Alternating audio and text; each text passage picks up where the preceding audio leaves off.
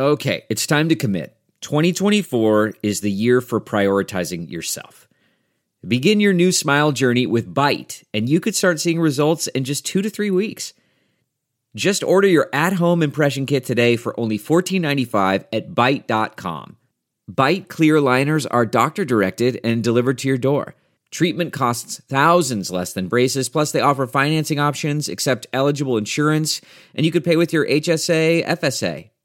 Get 80% off your impression kit when you use code WONDERY at Byte.com. That's B-Y-T-E dot com. Start your confidence journey today with Byte. Can China secure its food and own the future of farming? Written by Chang Che. Published in SupChina.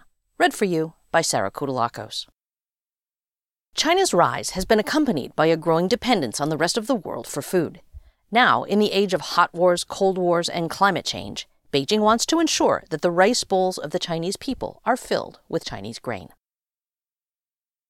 The philosopher Amartya Sen once observed a surprising trait about democracies. For all their messiness, they never seemed to let their people go hungry. In China, the worst of the emperors neglected the people's basic need for food. Mao Zedong, during the Great Famine of 1958 to 1962, was following an ancient tradition.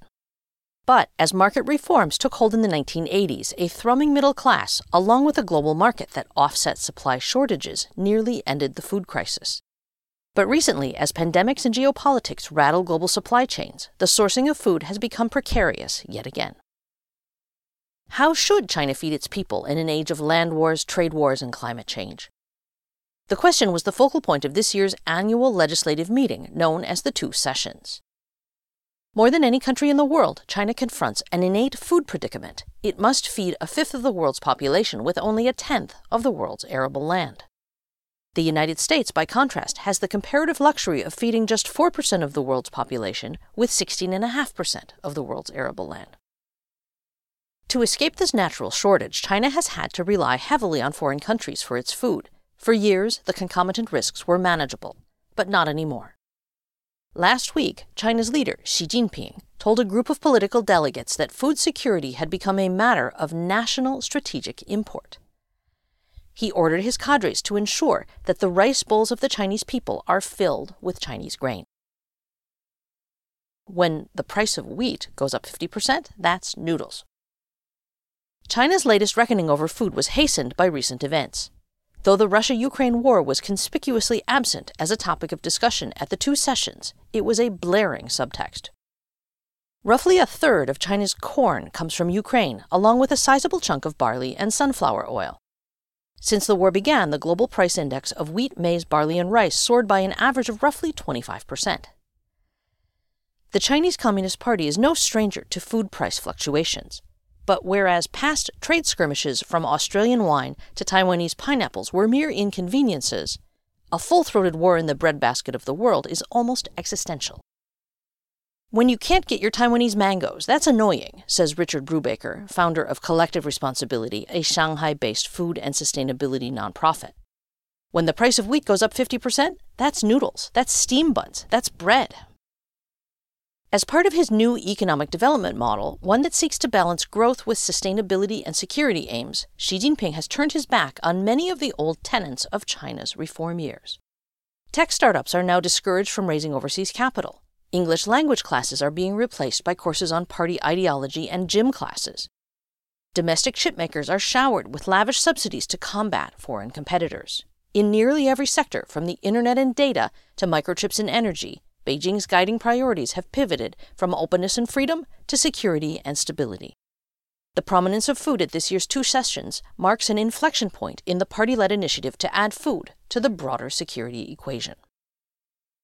Food security has officially been a part of China's policies for decades. In 1996, the State Council, China's highest administrative body, issued a white paper setting a 95% self sufficiency target for grains such as rice, wheat, and corn. But decades of rising incomes, along with ambitious economic growth targets, forced China's leaders to compromise on that vision.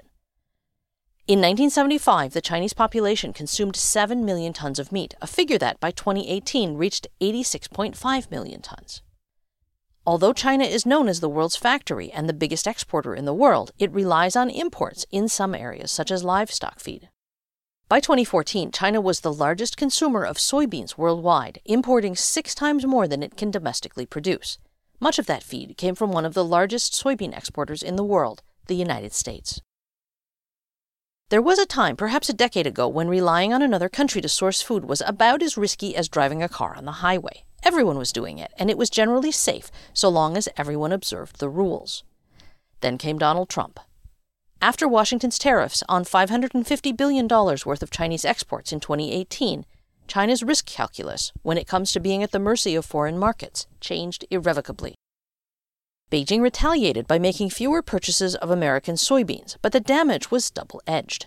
While American farmers suffered most, seasonal droughts in Brazil and other alternative soybean markets raised the price of soy and pork at home. China is just so averse to political risk in these categories, said Brubaker. They don't want another country dictating their political views and holding their food hostage.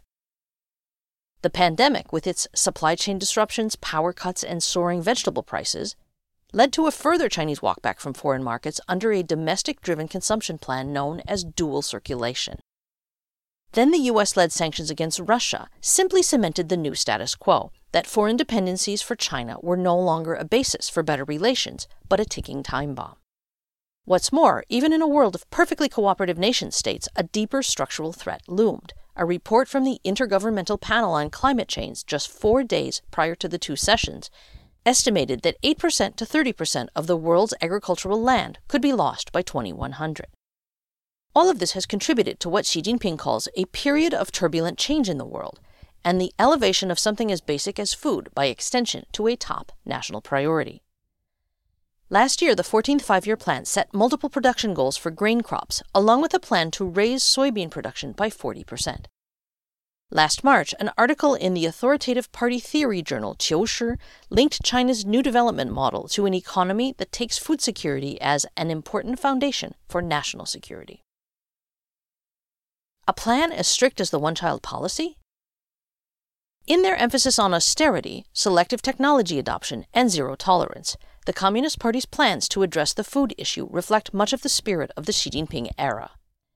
They include a revamped countrywide initiative to curb food waste, efforts to boost grain storage, and plans to diversify food supplies away from the West to countries along China's Belt and Road Initiative. They also include calls to invest heavily in biotechnologies, as well as a severe crackdown on land conservation. In technology, the best performing seeds have for years been the provenance of U.S. agricultural giants like DuPont Pioneer and Monsanto, leading Tang Renjian, China's new Minister of Agriculture, to compare seed technologies to the computer chips of agriculture. To close the food gap, China has lavished subsidies to develop its own agri-chips. But just like their silicon cousins, the development and maturation of agri-chip companies could take years. A more immediate solution, one that has become the bedrock of China's new food security campaign, is the conservation and industrialization of extant farmland. At the two sessions in 2019, Xi Jinping told an Inner Mongolia delegation that urbanization must have an insurmountable red line, lest it swallow the remainder of China's 1.28 million hectares of arable land. The balance between farmland conservation, a matter of food and national security, and urbanization, a matter of economic growth, epitomizes Beijing's latest emphasis on sustainability and high quality growth. The red lines, like similar ones in the real estate sector, are the latest guardrails on Chinese capitalism. By preventing farmland from being used for non agricultural purposes, the commercial playground fantasies of deep pocketed developers, the rules actively suppress enormous value from the land, value that could fund local government coffers. Mark Wong, a human geographer at the University of Melbourne who specializes in Chinese urbanization, told me that the policies were some of the most powerful he had ever seen. In terms of their ambition and scale, he said, it's equivalent to the one child policy. According to Wong, the economic incentives to violate the red lines are so strong that fraud is rampant, and the central government has resorted to satellite imagery to enforce the rules. Last August, an article in the People's Daily, the mouthpiece of the Communist Party, said when it comes to protecting farmland, violators will not be allowed to slip through at any cost, nor given any hope of success. Can China own the future of farming? Farmland conservation is just the first step, however. To close the food gap, China must make the land more productive. Today, thanks to historical agricultural policies, over 98% of China's arable land comprises small scale farms, an average of 2.31 square miles, compared to an average of 695 square miles in the United States. That leaves a wellspring of untapped potential in the land, which can be extracted from new technologies such as precision farming, a technique that uses drones and other robotics to improve efficiency. Farming automation is a huge area for China going forward because it fits in really well with the overall push to Industry 4.0, said Brubaker. They're trying to own the bots, chips, and technology. If they can do it, they're going to own the future of farming. Agricultural based drone startups have surged in popularities among investors of late, and in August, tech giant Pinduoduo dedicated 10 billion yuan, $1.57 billion, to address critical needs in the agriculture sector. In the fall of 2018, at the height of the US China trade wars, Xi Jinping took a tour of China's northeast. As he visited wheat fields, oil refineries, and steel mills in China's Rust Belt, the scene of time worn factories and lifeless towns recalled similar industrial heartlands in the West, like Detroit or northern England. Since ancient times, China has been the victim of natural forces outside its control, including floods, droughts, and plagues. But now Xi has vowed that a new era is dawning. From food to energy to manufacturing, we must count on ourselves, he told a group of farmers and factory workers. At the end of the day, China counts on no one but itself.